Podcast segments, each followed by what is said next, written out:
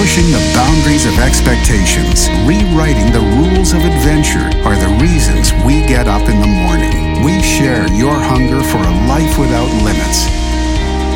Hello, KBs, and welcome back for another session of edification, celebration, encouragement, a place where you are always championed. I am so glad to have you back with us today. StevenCanyon.com is the website. Hello, Miss Maggie. Hello, Steven. How's my sidekick? I'm amazing. Your today. sidekick is doing well too. Oh, good. Good to it's see you. Christmas morning in here today. You changed your shirt. I was. I got hot. You look like a hockey player or something. Yeah, I did. It was a sweater though, and oh, I got warm. I like it.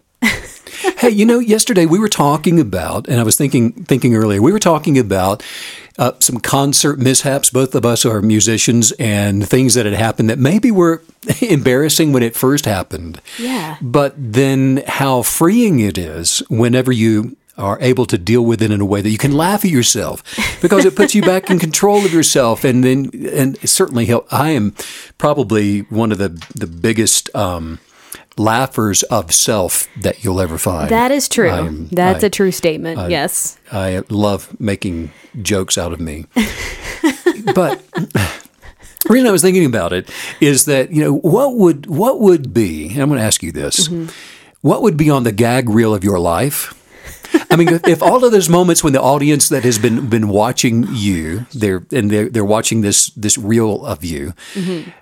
they what makes them burst out in laughter Well, from you, or at least what would you imagine that thing to be? Well, that that question feels extra funny because I don't even. I'm not sure if I was on camera yet or not. But just a moment ago, when I sat down, I almost fell out of my chair.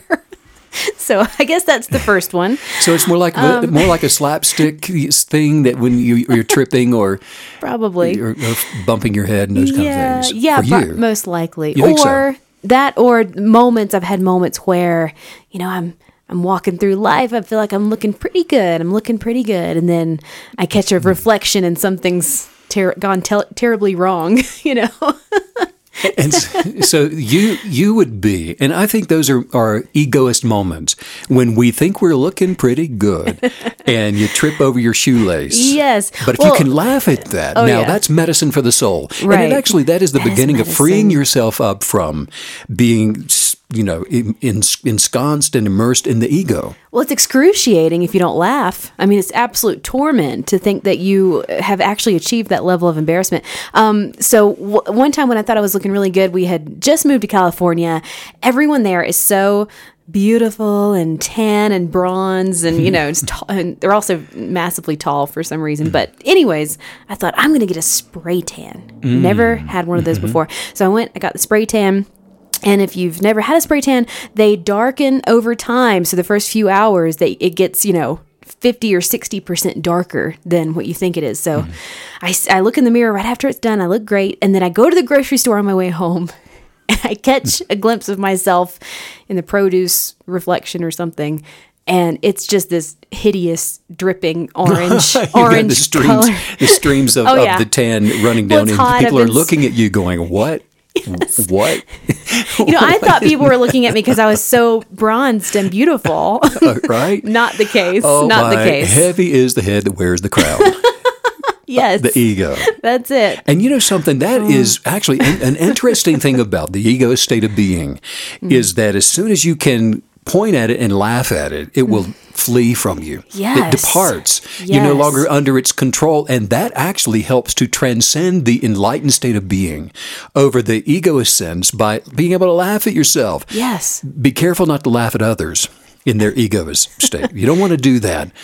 Um, But if but turn people, it turn it towards yourself to learn from it. but that's a good point. If people are laughing at you, I have to say, if you join them With it- you. it diffuses everything. with you instead of at Yeah. you, Oh, yeah. you know something? We've been watching a lot of the Vienna um, Philharmonic. Philharmonic Orchestra concerts on, on TV at, Mm-hmm. in the evening, right before you go to sleep. About maybe thirty minutes of a So nice. Beethoven's Ninth or some of the others. What was the one with the strings? It was all strings, cellist, and- Adagio. Ado- beautiful. Google, hey, KBs, Google the Vienna uh, Orchestra. No, okay, so- you say it. So Google Adagio for strings Vienna Philharmonic. That Google that. it is beautiful. That. The venue is outdoors, and there are tens of thousands of people in the gardens. And put it on a big screen, turn it up, and enjoy it. I get chills just reliving it and thinking about it. But it is beautiful. One of my favorite things about that piece is it's one of the slowest. I guess you could call it a slow burn. So from the hmm. moment the strings touch, the bow touches the strings to the to the final moment, it is the slowest and the longest crescendo I've ever heard. It is stunning, and I am brought to tears sometimes. I slept when I so listen to good it. through the night, having had that in my spirit and in my mind, and and and Same here. uh, I slept through the night. But and also, you shared with me. Speaking of music, and we watched, um, and it's really a long, which is about an hour and an hour and a half, Beethoven's Ninth, Yeah. and what a work of genius! What an amazing piece, the Beethoven's Ninth. Yes. But then you shared with me a letter that he wrote to his brothers. And it was at a, the time in his life where he began to losing his hearing. And I think actually he had been seeing some doctors, and he said that they uh, didn't help. In fact, he said made it worse. And the the letters that he wrote to his brothers was basically saying that he couldn't go on and wasn't sure how he was going to. But then he summed it up by saying that, you know what, I have a call on my life. I've got this gift, this art, this gift of art. And hearing in a way that the average person cannot hear. I can hear from the higher essence of being these melodies, these these complete works of art. And so I'm going to stay here for a purpose. And that purpose is for me to continue to compose and present this gift to the world. But in his musings in the letter, which was I think they found it 25 after 25 years after he passed away or something. Yeah, he never actually sent it. Right. Never sent it, but he wrote it in, in 1802, I think it was. And he had was on vacation away from Vienna and was writing this letter. But then he said something like he was disgusted with his deafness. Of course, he would be. Who wouldn't be? And was basically saying that, oh, uh, Providence, grant me at least one day of pure joy. Because it's been so long since I really enjoyed um, that sense of peace and, and having that sense of joy echoing, as he put it, in his heart. Now, here's Beethoven. I mean, and you're wondering how can you not be joyous to have the ninth coming through you? But then he went on to explain it, and it was because he was said he said he was humiliated when out in public at the thought of someone being able to hear something that he could not. Maybe it was a shepherd singing, or perhaps someone listening to a flute off in the distance, and those kind of things. He said would bring him to the verge of despair. And I think the takeaway here, and, and certainly not to pick on Beethoven by any means, and, and God forbid anyone should ever uh, suffer the same fate that he did with his hearing. But on perhaps a more superficial level, the takeaway is that when we begin to compare ourselves with the abilities of others, the end result is always going to be despair. We're in the egoist state of being. Now, to his credit, he did emerge out of that victorious and he found that deeper sense of purpose, that genius of purpose within that he dug down into. And he said, You know what? I am here for.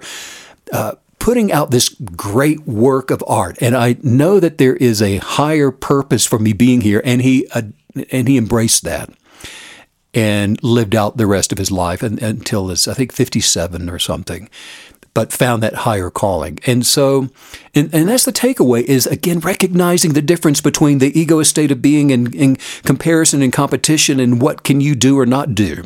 What do you have or not have? What's your education versus mine? How much money do you have versus me? And then it, it, when we transcend that, we, we, get into the the uh, perpendicular way of living and and recognizing you know what your gift is mine. Mine is yours. Mm-hmm. we're all connected in through oneness and the oneness of love the oneness of purpose.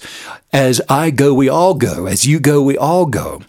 And i think that's where beethoven got to in recognizing that he had a higher calling on him and that was to put out the the body of work that he did with his life do you think that, that it would have even been possible for him to to overcome some of those self-loathing perspectives that he was developing?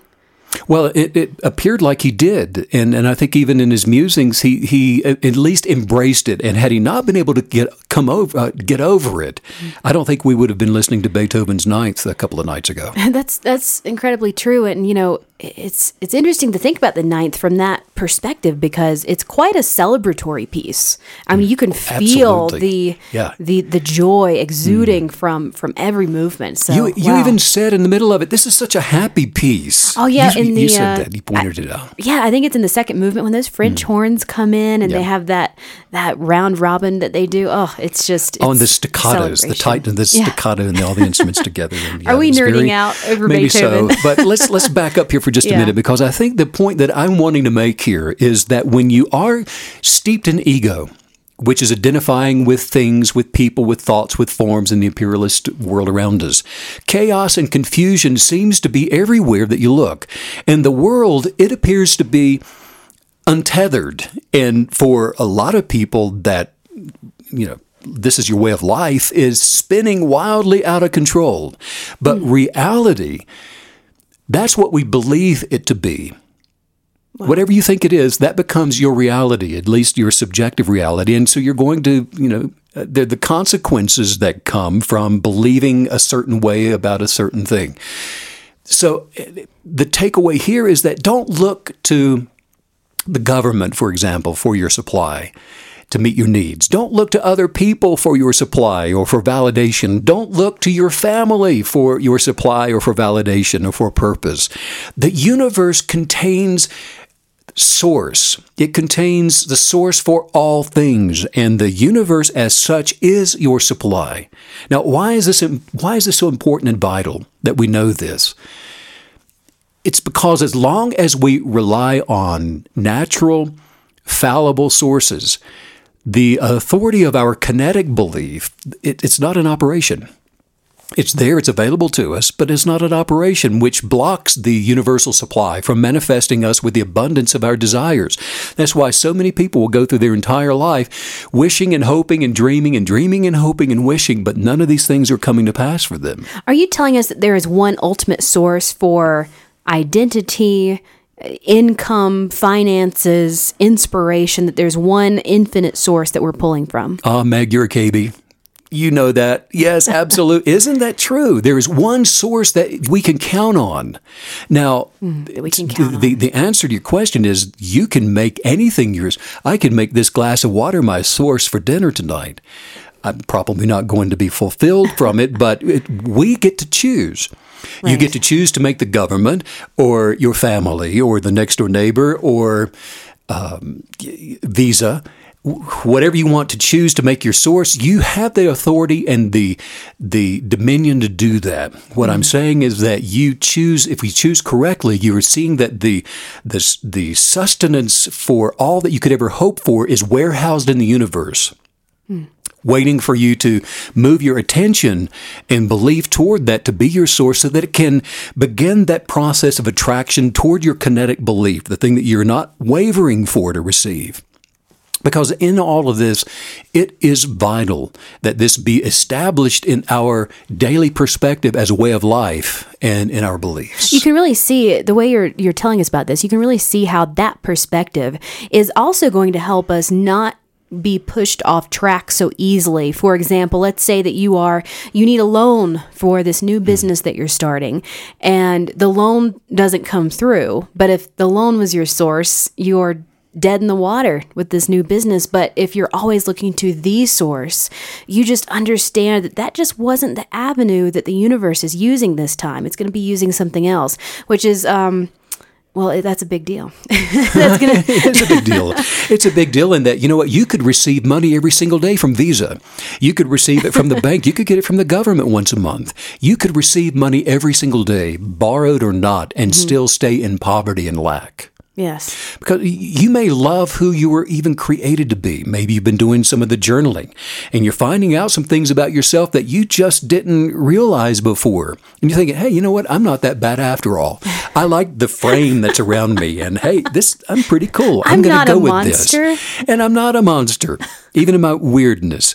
And so you might be believing Yes. that you can, okay, I get this. I can attract my desires. In fact, I've been doing it. That explains why these mysterious things have been happening to me. I've been thinking about something and it's showing up in my life. But do you really believe that the universe contains your abundant supply? Do you really believe that? Because one way to know what you really believe is ask yourself this Is the universe your supply when your, your idea of your creator is your plan B? Oh, wow. Because, look, the avatars of life, they don't have a plan B. I mean, they go to the source first and last. They don't live by what they see, they don't live by the, the, the limited supply that's around them. Here's a question What do you do when you want to buy a house or a car? Or when an unexpected expense comes comes knocking at your door, what do you do?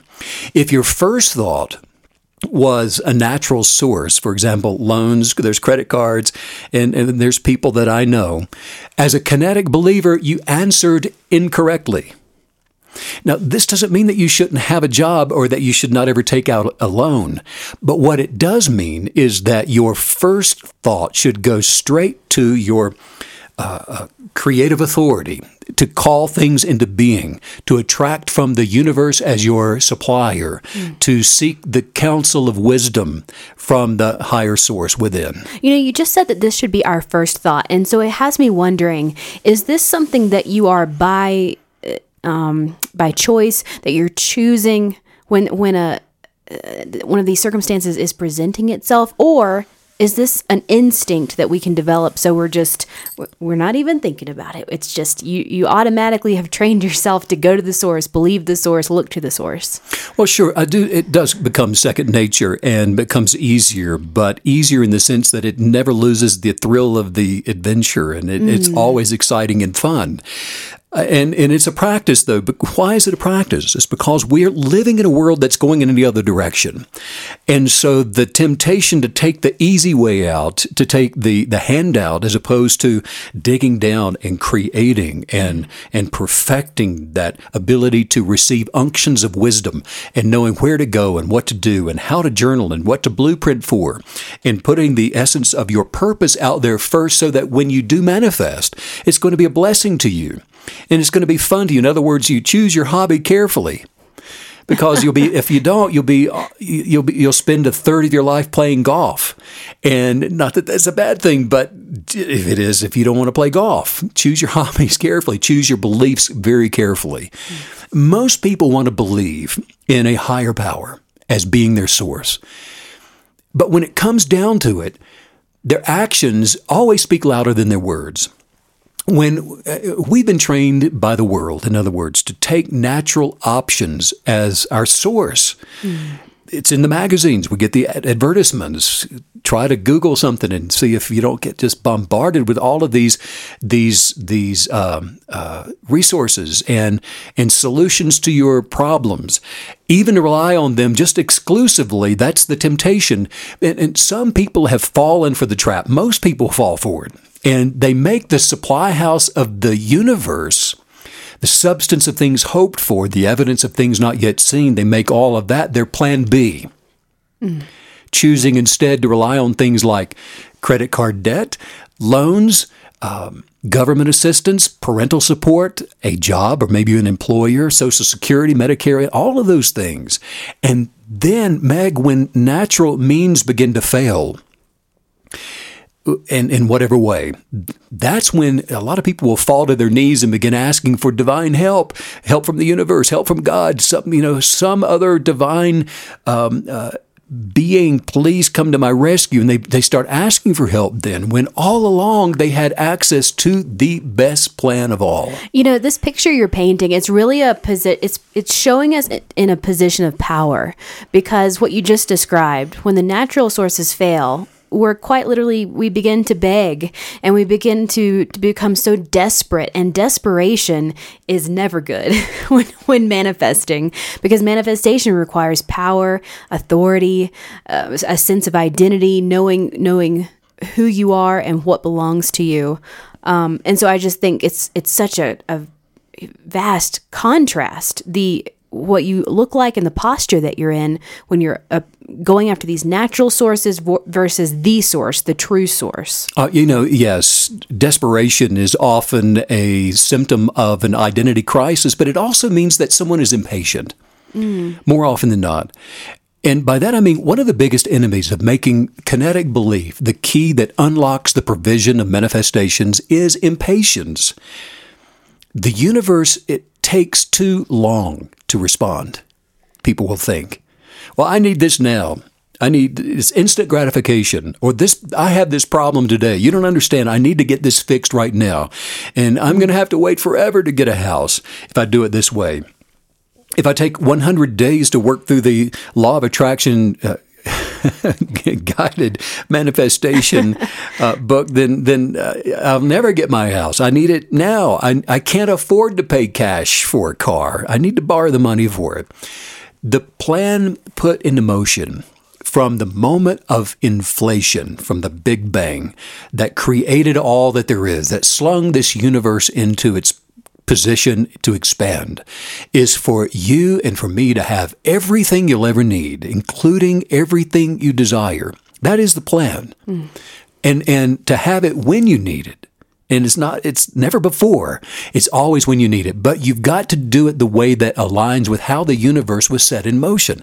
And this means investing all of your confidence in the authority of your expectations investing your confidence in your beliefs, the, the power and authority of your belief as a creative creator, and, and, and investing confidence in your truth that you choose, and not just when you run out of all the other options. You've spoken in the past about the concept of maintaining healing.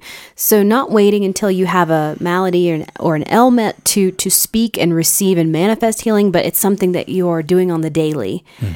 So I'm wondering if this is also something that we're supposed to be doing when we're seeking the source, the the true source for um, well, whatever our needs may be. Is this something we're supposed to be doing every single day, or is it simply attached to a need? It, it, doesn't work if you don't do it every day because we're pushing through obstacles. We're pushing through the the um, resistance, mm. and the world is full of the alternate way. It's always offering up a, a, a, counter version of what you're hoping to receive. Harper Lee wrote in her novel, To Kill a Mockingbird, she said, Real courage is when you know that you're licked before you begin, but you begin anyway, mm-hmm. and you see it through no matter what. Real courage. In other words, when your ego is saying to you, Guess what? You're not going to be successful you're not going to win. You can't finish what you've started. You're starting this business and you know you're not going to finish. You're going to fail. You're going to lose it all. Mm-hmm. But you follow your higher sense of self and the outward expression of that courage pushes you through. You cannot fail. Mm. You will not fail when you put your the the fullness, the full power of your belief that you're adhering to and relying on as your truth, your subjective truth is your objective truth in that it doesn't require validation. You don't need somebody to show up and say you're doing the right thing. because anything that bumps your relationship with original source out of first position, that is a code red situation. It would be like relying on we were just in the Baltic states. It would be like relying on an inflatable raft somewhere between Croatia and Italy with a hole in it when you've been invited to board a this big beautiful yacht sailing next to you. Wow. It's interesting too because when you when you consider the natural sources that you described, the the obvious, you can see every single step to receiving what you need. Hmm. Whereas with the universe, with the true source, all you see uh, is the knowledge of I will receive what I need and you don't really know any of the steps from here to there. And so it's it's you can see how the natural source speaks to our ego and it speaks to our desire to to see every leg of the journey, to see exactly how it's going to work out. That's so true. But and, and this is the practice of being a kinetic believer, and like you say, making it a way of life because there are steps involved that we take that activate the universe, the law of attraction, and manifest in your life exactly what you're believing to receive. Mm-hmm. And there's five modalities to kinetic belief, and we we talk about it. And this is the thing that you're journaling, and this is how you're creating a blueprint to live and experience the life that you're imagining to live. And this works anywhere in the world, anywhere in the world, because regardless of where you live, the government, your family, your savings account, your retirement account, your credit cards, all of those things can fail. And the endless substance of a creative source, it will never fail. So you don't make it your plan B. The universe is your supply when you believe that it contains your supply. And that means showing a poverty mentality the door. And I like to say, take it by the earlobe and walk it out the door. If that doesn't work, get the broom and chase it out of there. Don't allow it to stay where you are. It means that you've got to stop wondering if the bias of creation really wants to increase you in alignment with the expansion of the universe. And that's what increase is. We're in an expanding universe and you align with that expansion. You're riding a wave. You're not doing something that the universe isn't doing. it, it, just doesn't look like it is where you are because there's it's fallible. Um, things that you can see and touch in this this sensual realm around you are fallible. And if you align uh, align with the fallible, guess what? You fail. But aligning with the expanding and increasing universe, you cannot fail. And it certainly requires pushing the mute button on all of the what ifs and all of the yeah buts in your vocabulary. I love that. Pushing the mute button. I'm doing it right now. It's up to you. It's a choice. yes. Because uh, when you learn to make the universe your go to for the supply of your desires, to really know and to believe that the universe contains everything you could possibly ever need. That's where it comes from. In fact, you're not going to ever get something, even if someone hands it to you, that did not come out of the universe. Mm. You're just looking to that person as your source instead of the source. Wow. And so your life will move from stress to peace, from lack to abundance, and from confusion to certainty when you look to the source as your source. So when we uh, when we are listening today and we're thinking, okay, how do I seek the source on the daily? Is this simply the life of the kinetic believer, the five modalities, journaling, highest viewpoints, affirmations, every thought into captivity? Is that how we're seeking the true source? Well, it is, but you know something about the five modalities that we talk about, even those five modalities, even if they are all in alignment and you've got your desire working with your imagination, working with your gratitude and your words and and your action, all of that, you've got it all lined up. But if you are not in unconditional love, it will not work. In other words, have faith in source in your Creator, in the power of unconditional love, and then your life will be forever changed while operating in those five modalities of kinetic belief. Wow. Wow. Megan, you know, being a KB, it's so exciting, isn't it? Because that is the key to ending the, the daily struggle for anybody. Mm, yes. It was for me, and it was for you, and it was for thousands of other people. It ends the daily struggle. I am telling you right now, if you're struggling, KB, being a KB, working and operating in kinetic belief, understanding the, the mental transitional uh, process that you go through in in changing the way that you react, changing the way that you see things, changing that lens uh, for life. That ends the daily struggle, and that feeling that you just you can't get that in front of every, everything life is throwing at you in any other way. It's moving from opinions, and being a KB is is moving from subjective realities to revelation knowledge, and it's centering yourself in the midst of insights from within, uh, with the clarity of higher consciousness, just like Beethoven did, and all the avatars of life that we still talk about hundreds of years after they walked the earth. You know, something very cool about what you're describing, this process, is that all of the the facets of life that we're utilizing, they they already exist. And so I love, you know, we already have conversations every day. We already have thousands and thousands of thoughts. We say we speak things throughout the day. We're already functioning in all of these outward projections and demonstrating what we're thinking, what we're believing. So I just love that we can literally take things we're already doing all day long and just reframe them, repackage them, attach positivity to them, attach excitement to them to demonstrate our belief. And and I guess the point I'm making is it's not a lot of extra work, it's a shift. It, that's true. It's a shift, and we are casting down the imaginations that come in and try to move you away from what you're believing to receive. Mm. And it's changing the way that we think about things yes. and changing how we react to life and news and things going on around us. Because all of that, those are keys to these insights that we're talking about. Mm. Because look, you've got to lift your eyes up to source instead of looking down at your bills or your negative circumstances. Mm. It's where we're casting our gaze, where we are choosing to look and, and move our attention toward because what observation is what changes things.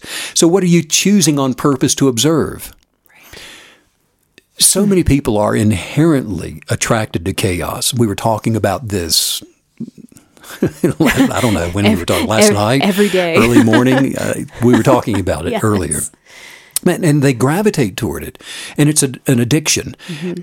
And, um, and and they cause it, and or they or they if they don't cause it, they just like to observe it, and some some do both of those things.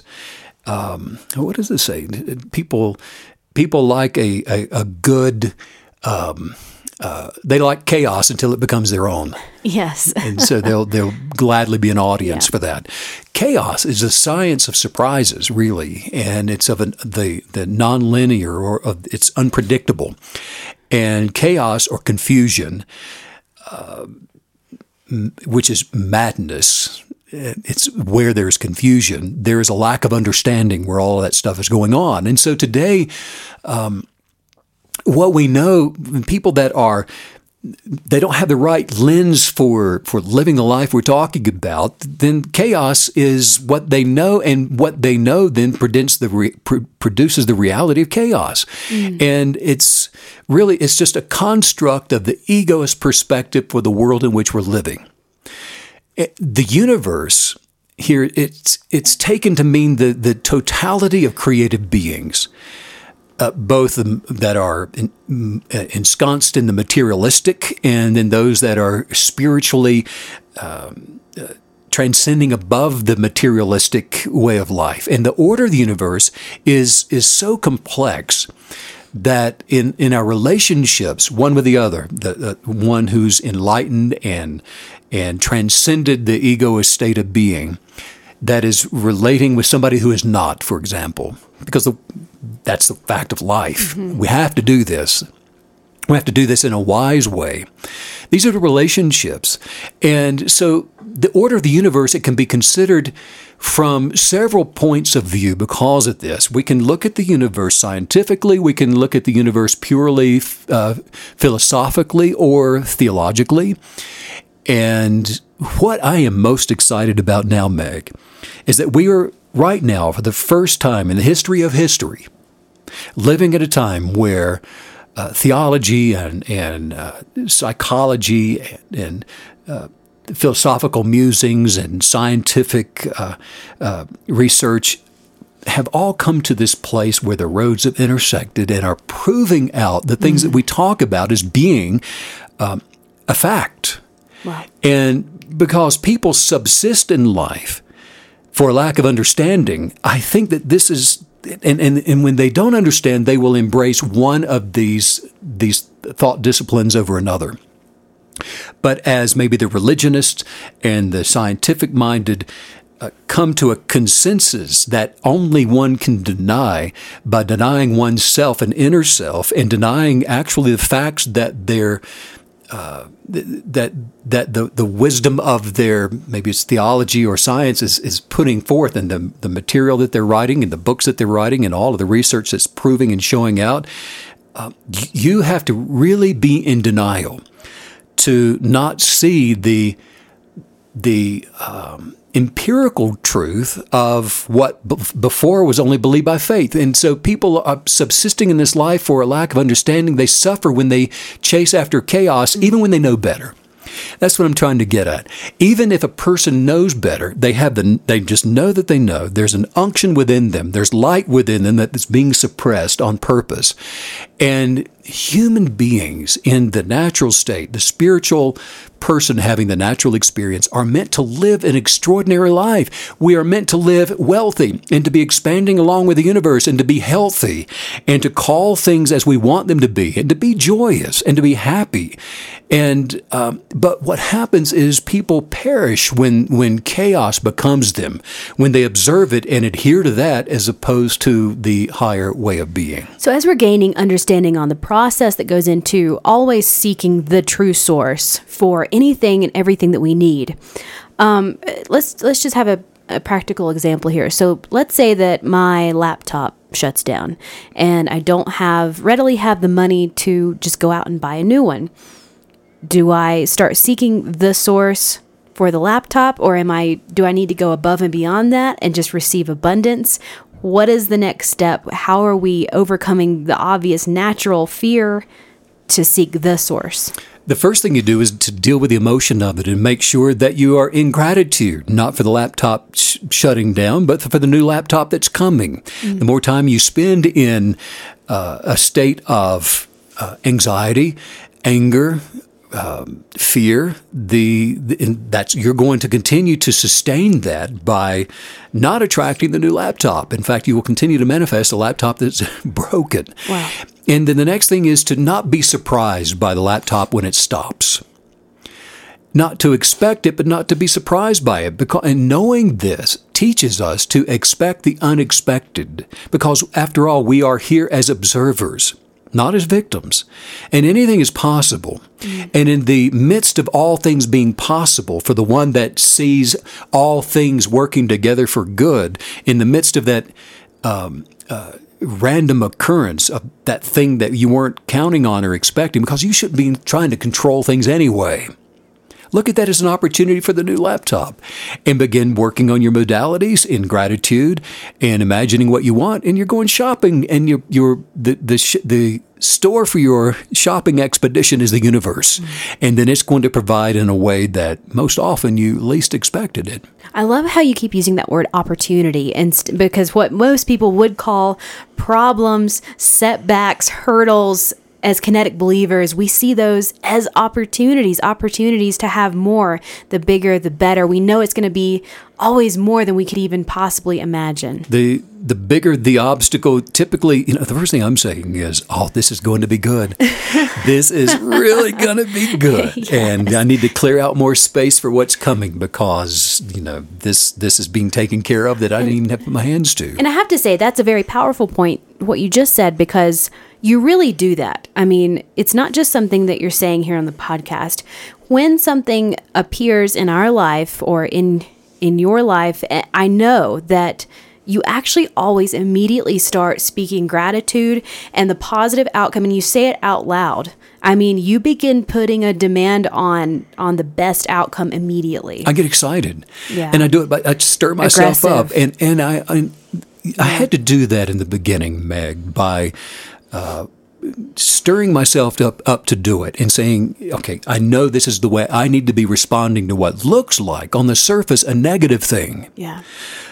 But to what you were saying earlier on the podcast, it becomes easier because you have now experiential knowledge and you know that it works and that really something greater and better is coming. Mm. All of this is vital to being able to attract your best creative life it does get easier. And that's something that I always find so exciting because I sort of equate it to like I have because obviously the thing that I equate it to the most is playing the violin. And I will I remember cuz my my sister plays the violin too for people who haven't listened recently. And we've played in weddings all the time together. And i remember so distinctly you know you're playing this piece that you've played a million times and you're playing it for this 15 minute processional. It just goes on and on. And i remember so often I, we get five minutes in and i've been checked out for the past five minutes because it, it's instinctual. It's it's muscle memory, and so I love this idea that we can develop a muscle memory around seeking the source immediately doing the right thing and becoming so highly skilled at being a kinetic believer.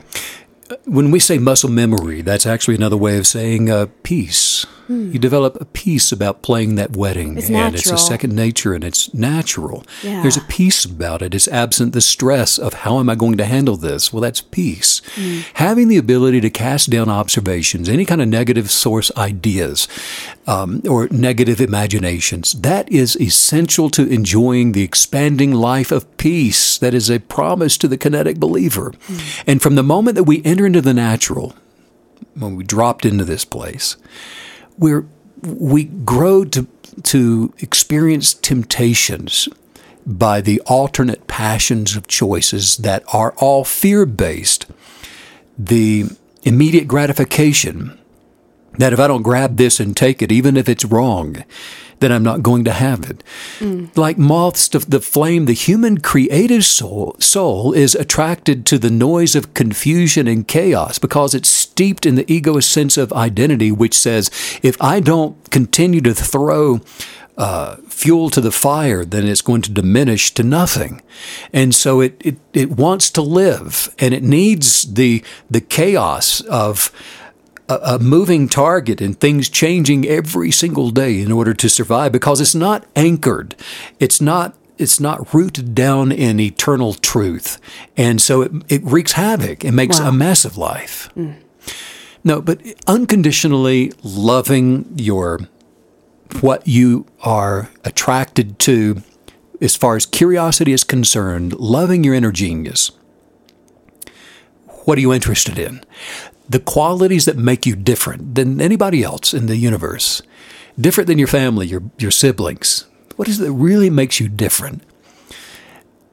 Direct, directing all of all of that attention for observation into your inner self, and most often you don't have to do this for very long to come up with some answers because you've known in a crowd and you look around how many times have you looked around and, and especially in college and you go i don't belong here especially in college. i don't know what's going on in but this this is not me. But throughout the universe there are systems. there's systems that despite being inherently chaotic and unpredictable just like in our own little personal lives here they tend to, absent observation, and when you you try not to get into the antics of predicting an outcome, even what appears to be chaotic tends to naturally become ordered. Chaos, confusion, all of that is just is it's just every other uh, potential possibility. That's all it means. It's just randomly all mixed together. And it's like dropping a, a, a marble on a spinning wheel with black and red. And it looks like chaos because anything uh, uh, could be possible, and not till it lands on a particular color does, does it begin to make sense. So, randomly mixed together, there, you have confusion and the improbability of any certain outcome. And it can only exist where there is no resistance, and it can only exist where there is uh, no observation to an outcome. And why this is important is because order is brought to chaos. Order is brought to the confusion that you may be living through right now in your life. And you- you're sitting there thinking, I don't know what to do. I'm confused about what I should be doing down at the at the office. Confused about my family. I'm confused about my lover. I'm confused about life. I'm confused about my future. Order is brought to the confusion where there is a bias or where you have an intention with an unchanging belief that you are penning and putting into a journal, and that you are revisiting it and creating it as an article of faith. But now, while most traditional science, what it does is it just deals with all of these supposedly predictable phenomena like gravity and electricity or uh, chemical reactions, there's something called chaos theory which deals with the nonlinear things that are effectively just it's really impossible to predict or even to control. And it's it's that uncertainty or chaos only because nobody has observed a possible outcome.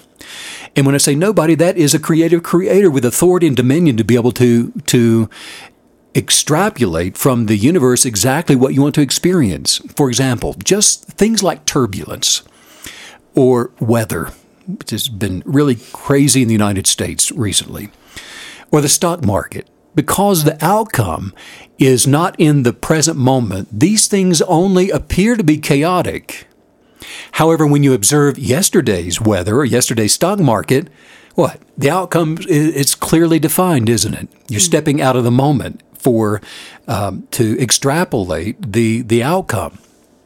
All, these phenomena are often they are predicted by fractal uh, mathematics, which captures the seemingly infinite complexity of nature. But to all of this, there is a caveat, which I think is vital to the kinetic believer.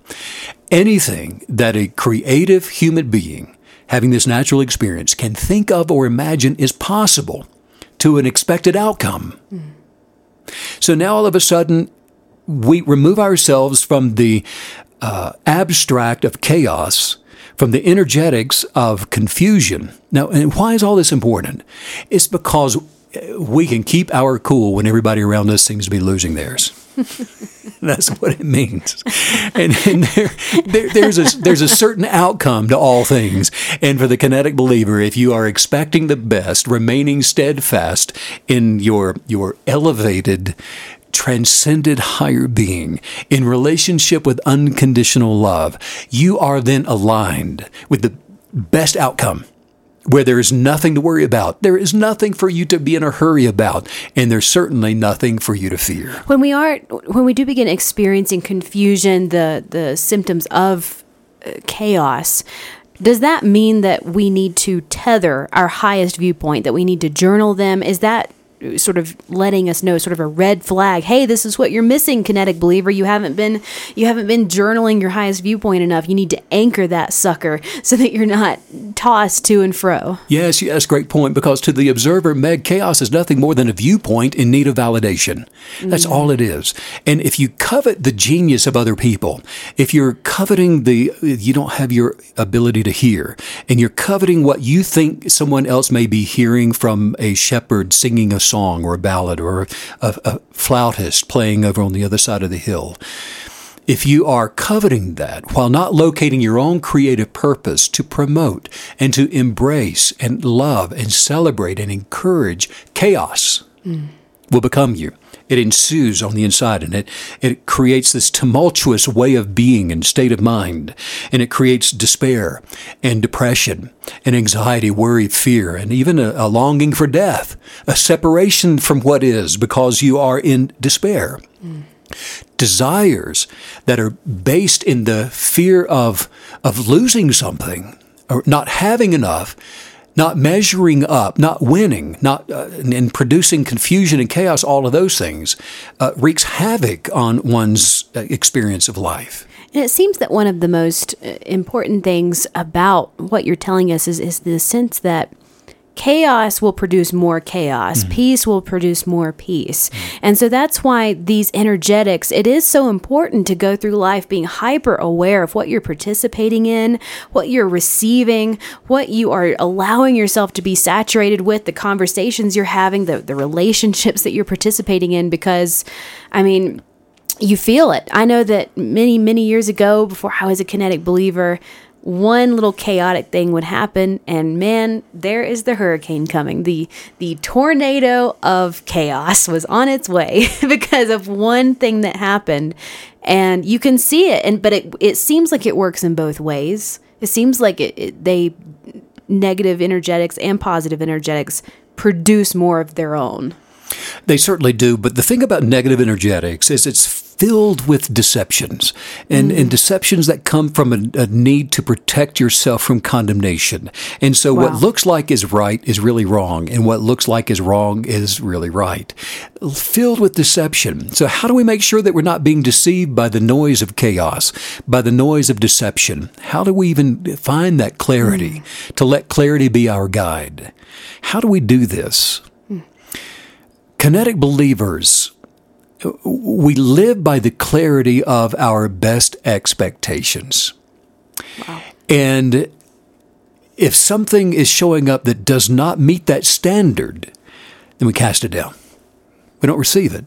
We don't consider it. We don't observe it. We don't Wow. we don't allow that mental construct to remain while we create a narrative that defends ourselves or justifies ourselves or or listen to a narrative that is seeking to validate the noise and the confusion. Kinetic believers are living by the clarity of their best expectations and as such they're able to avoid any kind of actions taking an action that may end up being uh, detrimental to the advancing of our, our, our mind, body, and soul toward the perfected completion that we are enjoying, you and I, right now in this moment.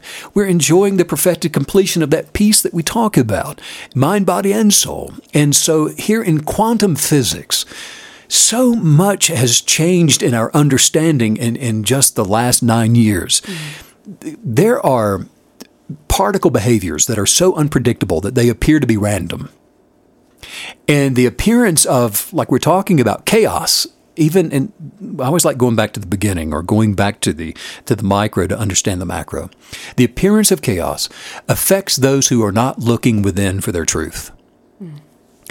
And then those who aren't self-centered in, in this way, they become maddened by the optics of chaos and addicted to it. I've got to go back to the news. I've got to, that's my source for this madness that I'm now addicted to because it stimulates me. And, and that kind of chaos, it's um, not part of the advancing universe as such, it's really part of decay and the diminishing life. Arthur Schopenhauer, who was the German philosopher, a German, not the, there are many German philosophers. He was a German philosopher. And he said that we can divide thinkers into those who think for themselves and those who think through others.